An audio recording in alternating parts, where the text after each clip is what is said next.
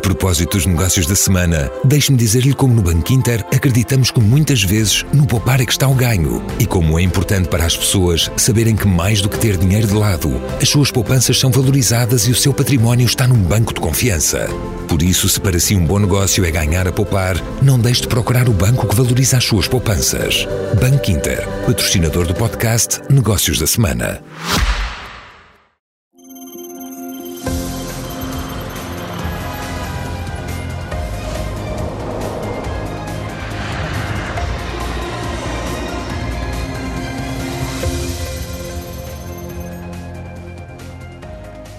Boa noite. As últimas revelações na Comissão Parlamentar de Inquérito à TAP vão muito para além dos pormenores sobre a gestão da transportadora aérea.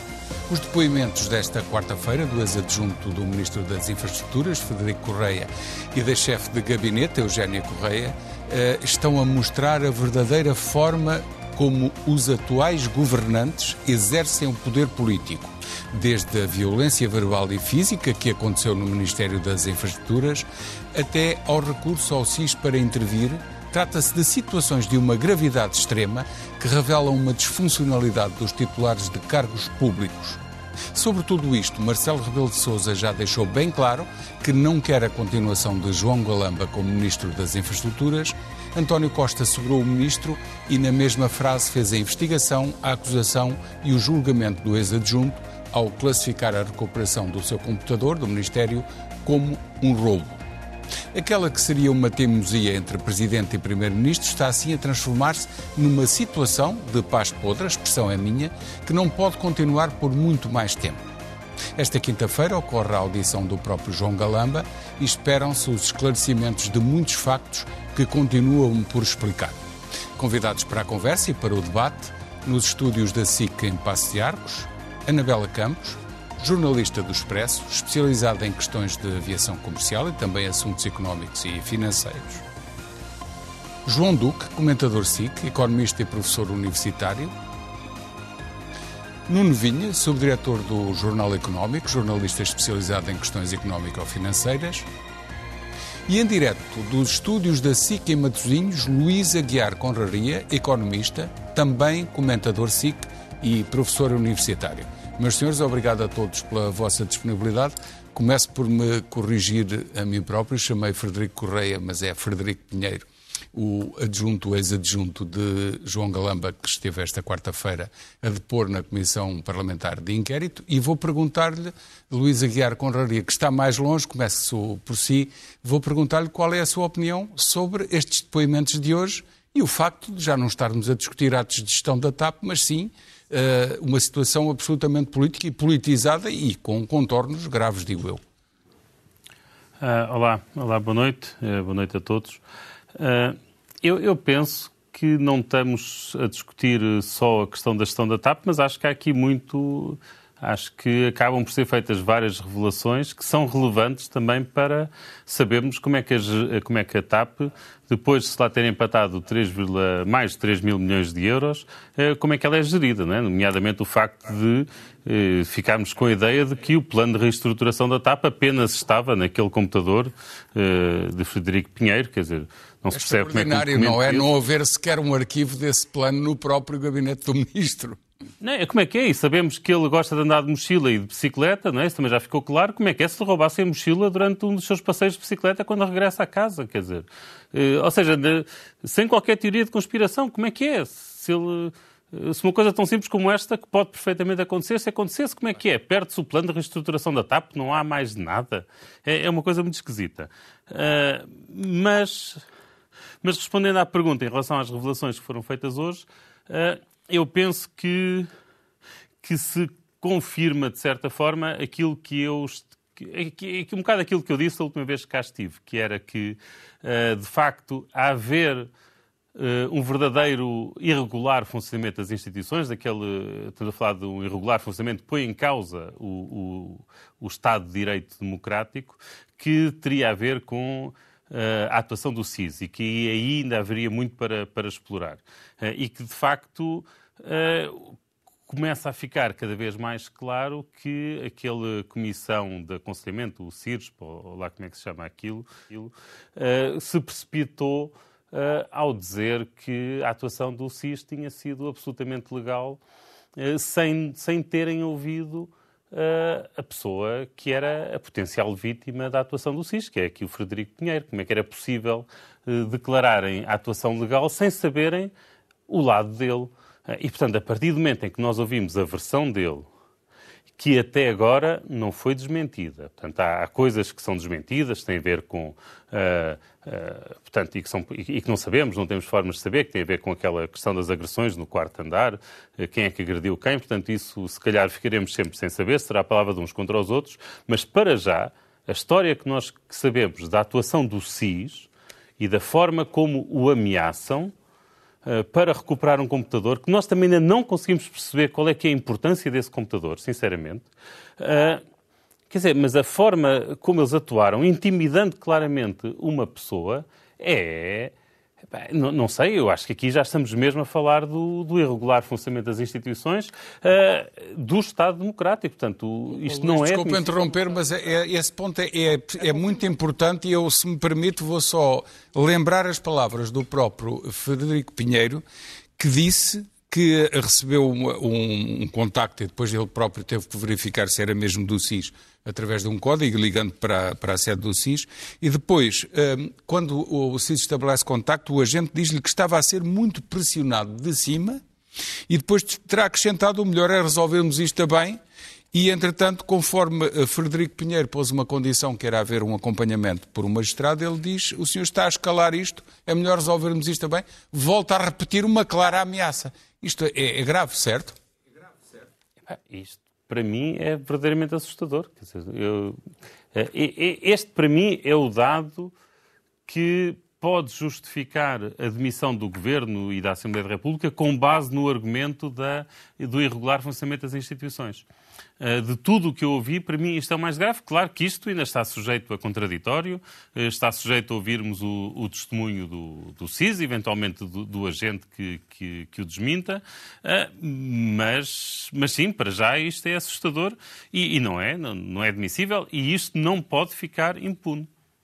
Como é que fica a situação do ministro João Galamba no processo decisório que ele tem, ou nos processos decisórios que ele tem em mãos, que são muitos, a começar pelo próprio processo de reprivatização da TAP? Não havia pergunta, desculpe. Como é que fica, em que posição é que fica João Galamba, ele que tem vários processos decisórios em mãos, nomeadamente a começar pelo processo de reprivatização da própria TAP? Quer dizer... Esta questão do SIS, para já, é uma atuação do SIS e não de João Galamba. Não é? Portanto, nós ainda não tivemos a confirmação de que foi João Galamba ordenar tal coisa. Portanto, aqui a posição de João Galamba não parece que tenha ficado muito diferente depois destes depoimentos. Quer dizer, há aquelas acusações da forma como ele despediu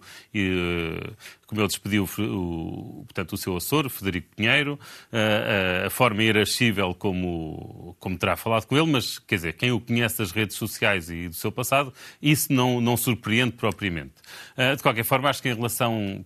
Antes de comentarmos o João Galamba, acho que aqui o que faz mais sentido é ouvirmos o que ele tem para nos dizer amanhã à tarde. Não é? Nós sabemos que ele é, obviamente, uma pessoa inteligente, ele terá uma resposta para muitas destas perguntas. Vamos ver o que ele nos tem para dizer antes, penso eu, que é o mais razoável, antes de opinarmos sobre isso. Muito bem. Anabela Campos, a tua reação a estas declarações de hoje, face ao que já se sabia, houve coisas novas... Que classificação é que atribuis a estas declarações, tanto de Frederico Pinheiro como depois da chefe de gabinete, que, na verdade, pretendendo defender o ministro e o Ministério, acabou por revelar uma série de fragilidades naquele processo decisório? Bem, é muito chocante o que aconteceu hoje no Parlamento, especialmente a primeira parte em que Frederico Pinheiro descreve todo o processo.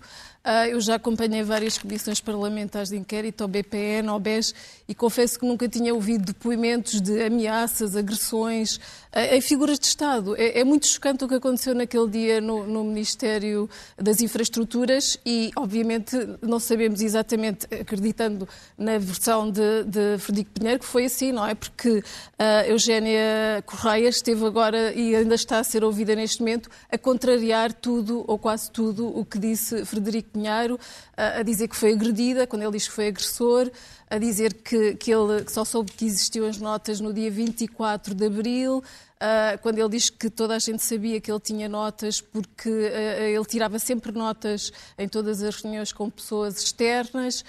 Portanto, há um conjunto de contradições muito grandes entre eles e nós vamos ter que ainda esperar para ver. Aparentemente vai haver imagens do que aconteceu naquele dia, porque Frederico Pinheiro... Só do resto do chão, porque do quarto andar parece que a Câmara está variada, parece, ou a senhora disse mesmo claramente, e que só o descobriram agora.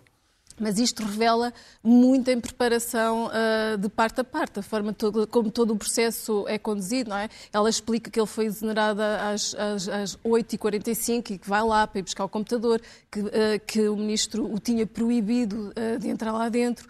E, portanto, nós não ficámos a saber exatamente o que é que estava lá e o que nos conta Frederico Pinheiro é que tirou apenas as notas pessoais, onde estavam então as tais notas que aparentemente, o Ministério, o Ministro e a chefe de gabinete diz que desconheciam.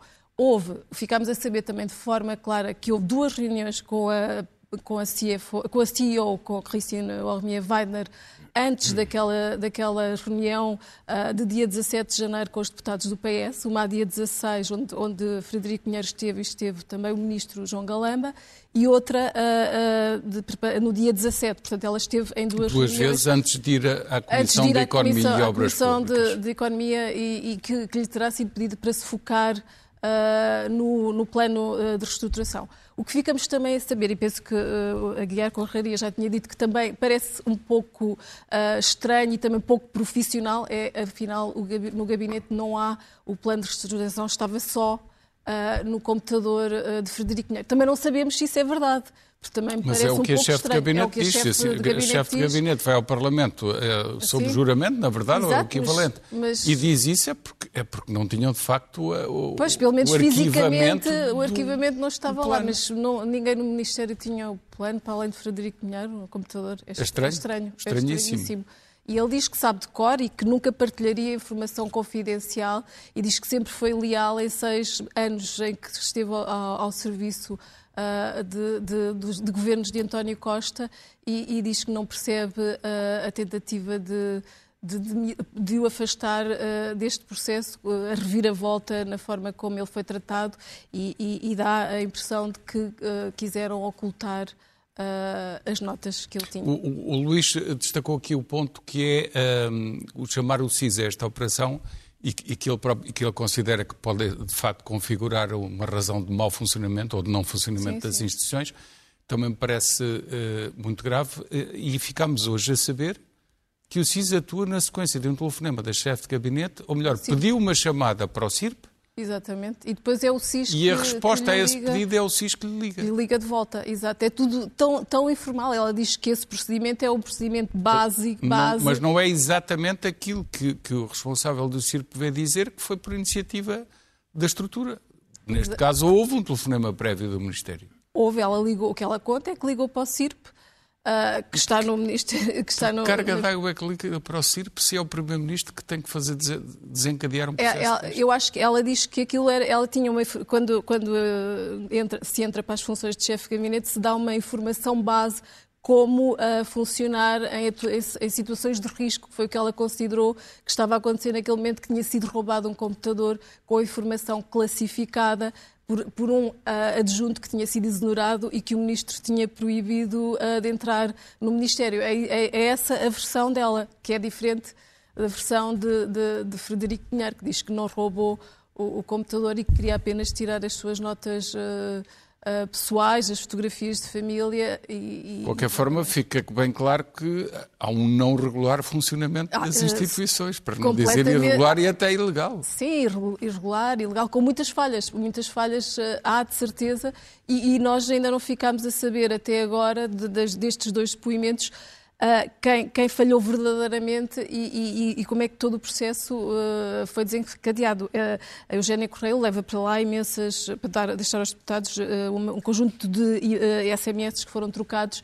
Não sei se traz à luz alguma coisa, mas como ela, ela diz certo, a certa altura que as notas que recebeu de Frederico Pinheiro vêm num corpo de e-mail e que poderiam dar a entender que poderiam ter sido forjadas, feitas naquele momento por qualquer pessoa que não prova, não sendo um documento do Word, não há nenhuma prova de que aquilo tenha sido feito naquelas reuniões. Mas é estranho estar a ver essa acusação, essa suspeita, a um homem que foi leal durante 6 anos ou 7 e que trabalhou com Duarte Cordeiro, Pedro Nuno Santos e João Galamba e que até aquele momento nunca tinha havido problema nenhum, nem a mínima suspeita. Para alguém que manipula... Exato. Convenhamos que é estranho. É estranho, exatamente. Esse é o argumento de Frederico Pinheiro. Falta-nos ainda perceber muito desta história. Falta. João Duque, reação a estes 2 depoimentos. Bem, a primeira é de que a forma como foi despedido o Frederico Pinheiro mostra, em primeiro lugar, pouco profissionalismo. Acho que não se deve fazer uma coisa destas assim. Da parte do Ministro. Por parte do Ministro, quem quer exonerar alguém. Primeiro, porque...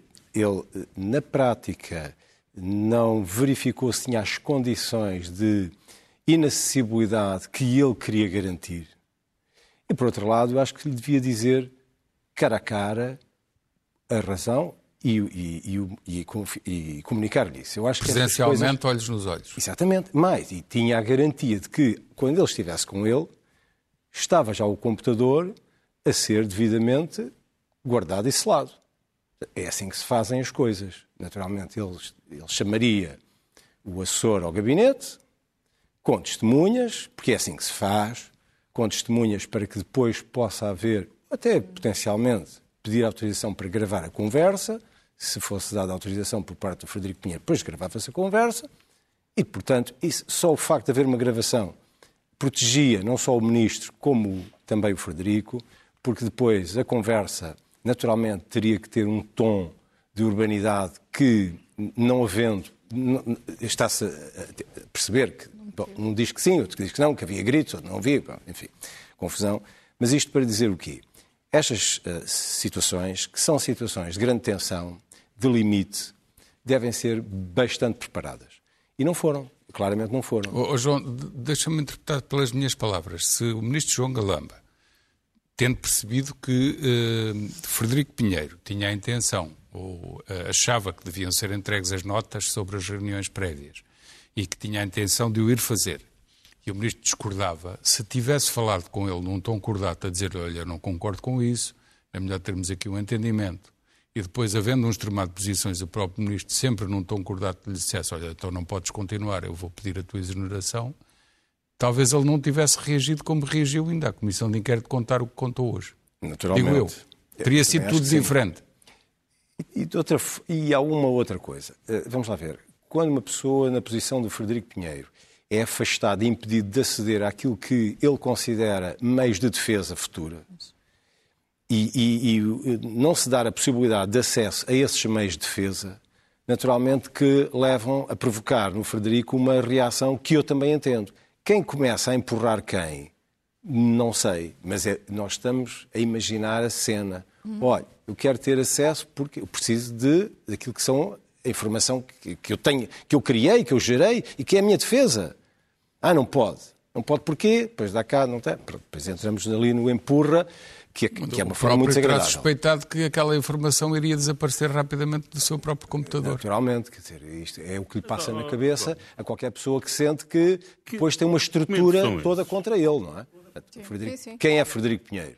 Ele diz que foi montada uma campanha pela máquina do Estado. E naturalmente o que nós estamos a ver hoje é uma clara... E injuriado pelo Primeiro-Ministro e por João Galamba.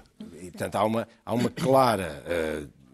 um barramento, uma defesa ao Ministro, pronto, e com descredibilização, enfim, e não estou a pôr em causa, mas todas as palavras que vêm em defesa do Ministro vêm sempre contrárias ao Frederico, a tentar descredibilizá-lo. Portanto, isto faz parte também de uma estratégia de comunicação e defesa política de um Ministro.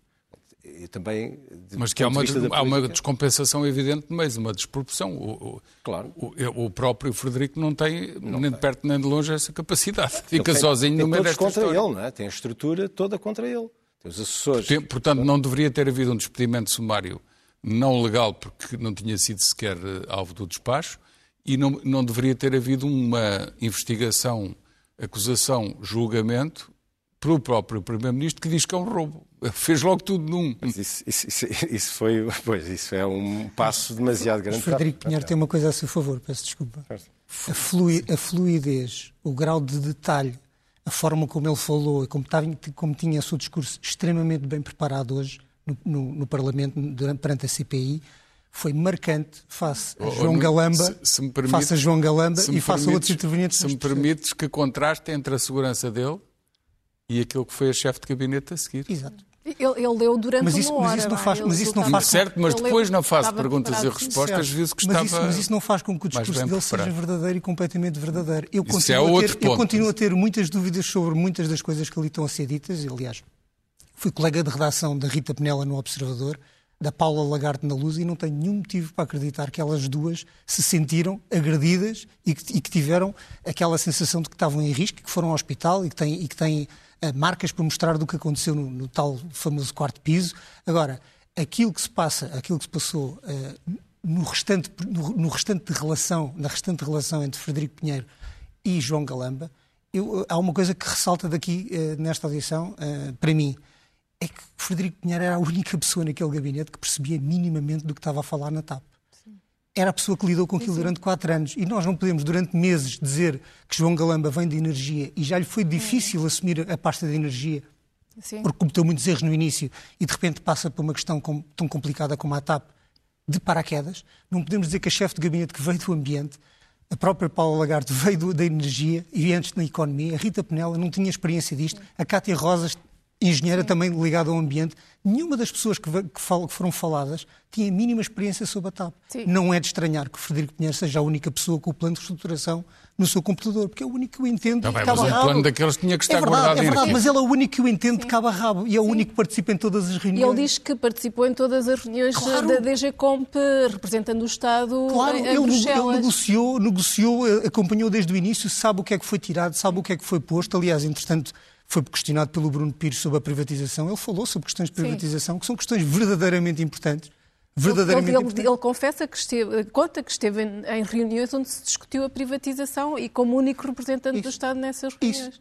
E, portanto, a única coisa que eu também extraio daqui é que há uma razão pela qual as polémicas dão direito a despedimentos, ou as grandes polémicas dão direito a despedimentos de ministros. É que os ministros, sob este tipo de pressão, não estão em condições de tomar decisões como deve ser. É o caso de João Galamba. Sem dúvida, não tem, já não tinha antes, dificilmente tinha antes, não tem grandes condições, porque imaginemos o tempo que esta pessoa perde a preparar-se a sua defesa para ir a comissões parlamentares, para ir buscar documentos e pequenos pedaços de provas que comprovem que afinal não mentiu ou que mentiu, e nós sabemos que João Galamba tem uma relação complicada com a verdade. Vive numa relação complicada com a verdade em muitos casos. O Jornal Económico tem bastas informações e comprovação disso.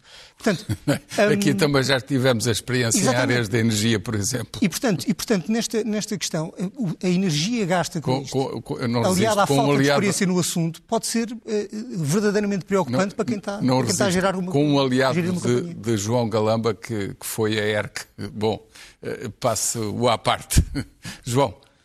Bom, para completar aquilo que eu estava a dizer, de facto, adicionalmente, é mostrar a fragilidade organizativa daquilo que é supostamente um gabinete representando um acionista, que é o Estado, numa relação com uma empresa que era considerada uma estrela e absolutamente fundamental para a economia portuguesa.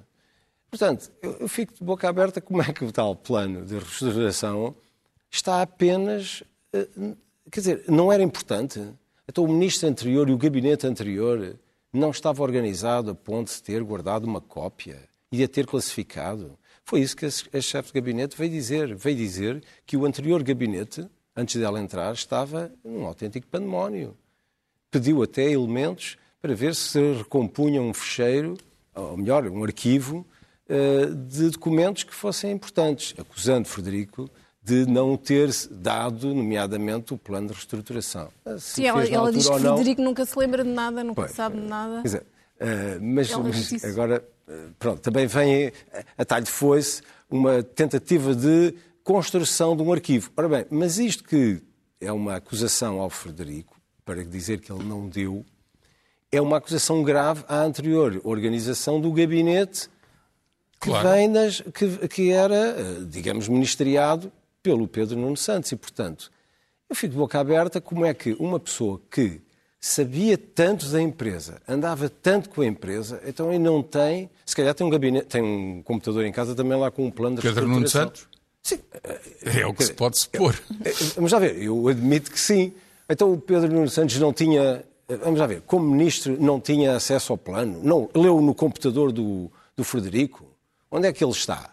Deve estar em algures. Ou o Pedro Nuno Santos nunca viu o plano de reestruturação. É inimaginável. Estamos aqui agora um bocado a especular. Portanto, estamos a especular, porque... mas essa especulação tem razão de ser, porque não estamos esclarecidos. Não, mas para mim o ponto importante é o ponto da forma como, no fundo, um ministério que tutelava uma empresa que é estruturante para a economia portuguesa, e é por isso que se defende uma entrada de 3.200 milhões de euros na empresa, como é que esta relação entre o acionista e a empresa é, digamos, organizada e mantida? Temos pouco tempo. Luís Aguiar Conraria, o que é que vai fazer António Costa e o que é que vai fazer ou pode fazer Marcelo Rebelo de Sousa perante isto tudo?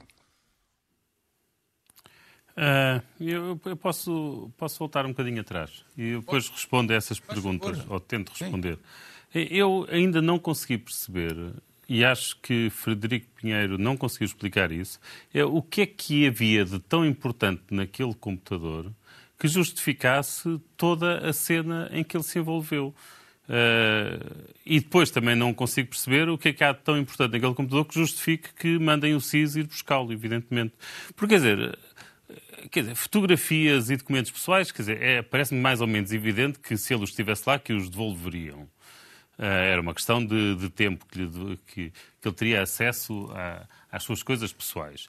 A questão das notas, sinceramente, parece-me tão irrelevante. Quer dizer, a única coisa que é relevante é que houve as reuniões. Que as reuniões existiram para preparar a audição na TAP, no Parlamento. Que sobre isso, claramente, o ministro Galamba mentiu, ou pelo menos... Deu a entender uma mentira ao omitir que tinha tido a reunião no dia anterior. E isso é o que me parece relevante. Quer dizer, a questão das notas parece-me tão irrelevante que eu não consigo perceber ainda porque é que há tanto escarcéu em torno do computador. Agora, a teoria, e se de facto havia lá notas sobre outras reuniões, sobre outros grandes contratos do Estado, nomeadamente do tempo de Pedro Nuno Santos, que aliás um deputado pediu esse material sobre o tempo de Pedro Nuno Santos e até antes sobre o tempo de Duarte Cordeiro, sobre grandes contratos na área que ele tutelava. Sabemos lá, se calhar é isso. Mas se calhar é isso, é o que eu estou a dizer. Nós neste momento não sabemos, não percebemos e não nos foi explicado. Se for isso, pronto, eu percebo. Percebo, ok, quero manter isso para garantir, para se proteger, mas que nos diga isso, ou que seja explícito na comissão de inquérito. Para já, essa informação não nos foi dada e, portanto, nós apenas podemos especular, que era como estavas a fazer agora. Certo. Agora, em relação ao que é que eles fazem, quer dizer, claramente parece-me que António Costa não pode fazer muito mais do que esperar para ver e tem o seu destino, penso eu, amarrado ao de Galamba. Quer dizer, ele claramente assumiu, depois da forma como defendeu o Galamba, os erros de Galamba são erros de António Costa. Também sabemos que o SIS está sobre o controle direto do Primeiro-Ministro e penso que não poderia ser de outra forma, pelo que o irregular, se vier a confirmar que a atuação do SIS foi a que foi descrita hoje, claramente também António Costa é responsável. Eu de Marcelo Rebelo de Sousa, eu já não sei quem é que vi fazer este comentário, mas parece-me que claramente ele se terá precipitado. Portanto, ele ao fazer pressão demasiado cedo sobre o governo, como fez e depois desencadeou-se toda esta situação de ele exigir a demissão do Galamba e depois permitiu a António Costa enfrentar Marcelo Rebelo de Sousa, quando Marcelo Rebelo de Sousa ainda não estava em condições para convocar eleições, porque de facto ainda não havia dados suficientes, penso eu, na minha opinião, para mandar um governo abaixo. se calhar precipitou-se, se calhar devia ter esperado por mais algumas audições na comissão de inquérito e se calhar se Marcelo Rebelo de Sousa estivesse neste momento, ou seja, se não tivesse feito a pressão que fez há umas semanas, se calhar neste momento teria todas as condições para exigir a António Costa que Galamba fosse demitido, não é? Como parece mais ou menos evidente. Um bom ponto. E, eventualmente, medidas mais drásticas. Agora, não sei, o Marcelo Rebelo de Sousa surpreende-nos sempre pela sua habilidade. Aliás, ele e António Costa têm isso em comum. Quer um, quer outro, surpreendem-nos pelo seu jogo de cintura e pela capacidade de adaptarem as táticas à conjuntura. Vamos ver. Anabela, o que é que pode fazer o Presidente da República? E o Primeiro-Ministro, em primeira instância, terá que dizer alguma coisa, digo eu. Pois, eu acho que é como o Correia estava a dizer, a Costa tem o destino dele amarrado ao de Galamba, vai ser difícil, não é? Mas nós hoje ouvimos naquela Comissão Parlamentar de Inquérito o PSD, o Chega e a Iniciativa Liberal a dizerem que Galamba, depois do depoimento de Frederico Pinheiro, não tem condições para continuar a ser ministro, mas Costa, o que se diz e o que dizem os grandes especialistas ou os grandes comentadores de política é que António Costa só irá remodelar Galamba quando fizer uma grande remodelação e vai esperar até ao final da Comissão Parlamentar de Inquérito. Mas o que aconteceu hoje... Mas terá que a fazer a seguir se Galamba resistir até lá? Eu penso que sim, vai ser difícil não fazer, não é? Porque mesmo para os intervenientes num setor tão complexo e relevante como é a aviação, e como estava a dizer o Nuno, com imensa complexidade, que penso que o gabinete de Galamba ainda não terá capacidade para absorver tudo, porque é de facto um dossiê complexo, que o digamos nós que seguimos aquilo a par e passo e tem muitas ramificações. Eu penso que, e com o aeroporto, a decisão Sim. do aeroporto, aí um dossiê tão difícil, com a privatização da TAP, que a escolha do futuro parceiro da TAP vai ser também muito relevante para o futuro da TAP, que vai ser escolhida quem é a IAG, a Ibéria, a Lufthansa não tem aparecido. Vamos vender a TAP a uma companhia que pode fazê-la eclipsar, ou seja, são decisões muito infraestruturantes para serem tomadas por um ministro que neste momento está bastante fragilizado. Vamos vender que porcentagem na totalidade de parte é que eu, quando vejo o contador da Comissão Parlamentar de Inquérito a diminuir, eu vejo euros a diminuir naquilo que um potencial investidor pode pagar pela TAP. No valor da TAP. Diminui conforme avança a Comissão de Inquérito. Não, a partir do momento, quer dizer, quem é que quer ter o Estado como parceiro? Quem quer ter o Estado com uma posição que lhe permita ter alguém no Conselho de Administração com um cargo executivo? Especialmente o Estado com estes titulares. Trata isto desta forma, desta maneira, porque se for aplicado, quer dizer, se 1/10 destas tropelias for aplicado àquilo que é o dossiê TAP, eu tenho muito medo pelo que está a ser decidido. E os grandes negócios da ferrovia e do ambiente? Mas o que é que nós temos visto sobre isso? Da ferrovia...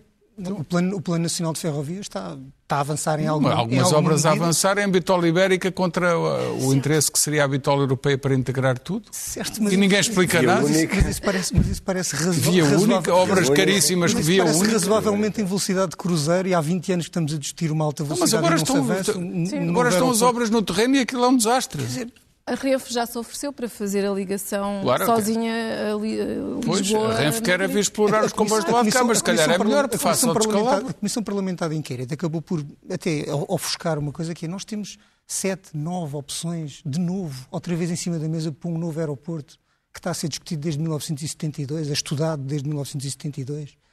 Isto vai ser fundamental para aquilo que é o futuro de qualquer companhia de bandeira em Portugal. Definitivamente, João Galamba não está em condições de decidir isso. O senhor sai à rua e toda a gente lhe pergunta se ele tem condições e ele tem que, todos os dias, tem que reafirmar: eu tenho condições, tive condições e terei condições. Mas é porque não tem. Quando a pessoa tem que afirmar alguma coisa desse género, porque alguma coisa está muito mal. O que é que vai fazer António Costa e Marcelo Rebelo de Sousa? O que é que podem fazer? António Costa pode sempre haver uma solução para isto. Uma alteração de circunstância que leva à alteração de ou uma pressão insustentável da opinião em geral. Dos jornalistas, portanto, que são os culpados disto. Não, em geral, quer dizer, é sempre possível. Um político como António Costa arranjará sempre um argumento ou a defender ou a deixar cair, porque põe o interesse nacional acima, finalmente, apesar da sua amizade e confiança inabalável naquilo que é a palavra do ministro. Há sempre a justificação que se pode esperar e, portanto, eu concordo com o Luís. Quer o António Costa, quer o Marcelo, são atores políticos demasiado flexíveis, inteligentes e, portanto, surpreendentes a qualquer momento, podendo tirar um coelho da cartola de uma forma inesperada, com uma remodelação maior ou menor, deixando cair o ministro, pura e simplesmente, porque uma coisa é factual. Nós não falámos da TAP, nós não falámos do facto da TAP ter entrado outra vez em prejuízos, nós não falámos dos fundos Airbus e da forma como parece que ninguém sabia daquilo e, portanto... Pois é, também as contradições são muitas. Há uns que são o maior escândalo de regime, para mim, na minha opinião.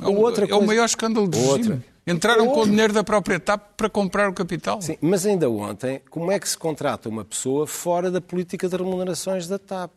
Quer dizer, como é que se faz um contrato com uma CEO que depois, aparentemente, conflitua com uma política de remunerações? Como é que a TAP continua sem contrato de gestão? Como é que ninguém se decide sobre quem é que recebe o dinheiro pago a mais, alegadamente, a Alexandra Reis? E também não discutimos a forma como foi despedida. Vai ser difícil recuperar esse dinheiro porque não se vai saber. Mas acho que parece, o Ministro das Finanças ontem foi bastante claro a dizer que é a TAP que tem que fazer, mas a informação que eu tenho é que também do lado das finanças não conseguem decidir qual é que é o valor que a Alexandra Reis tem que entregar. Isso vai dar argumentos a Christine Ourmières-Widener para reclamar em tribunal a indenização. Falta um parecer jurídico. Sim, mas qual é a dificuldade em decidir? Porquê? Falta tal suporte jurídico. Meus senhores, chegámos mesmo ao fim. Muito obrigado pela vossa disponibilidade. Lamento não termos mais tempo. Ficava aqui seguramente muitos mais minutos, para não dizer horas, porque isto é um tema, parece uma novela, é um tema apaixonante. Se não fosse trágico para o nosso destino coletivo, seria seguramente cómico e dá para rir certos aspectos, infelizmente.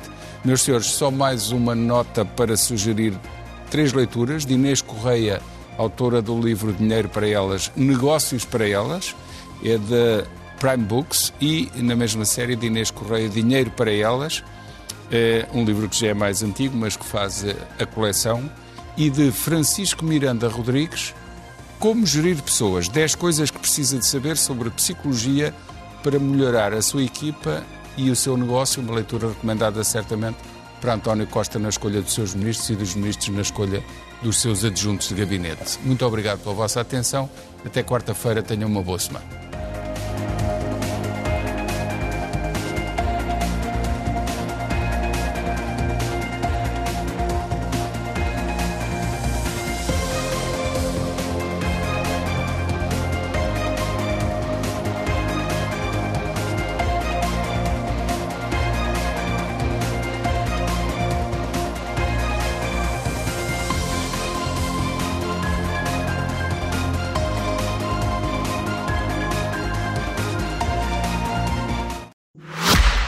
A propósito dos negócios da semana, deixe-me dizer-lhe como no Bankinter acreditamos que muitas vezes no poupar é que está o ganho e como é importante para as pessoas saberem que mais do que ter dinheiro de lado, as suas poupanças são valorizadas e o seu património está num banco de confiança.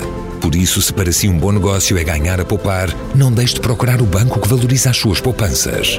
Bankinter, patrocinador do podcast Negócios da Semana.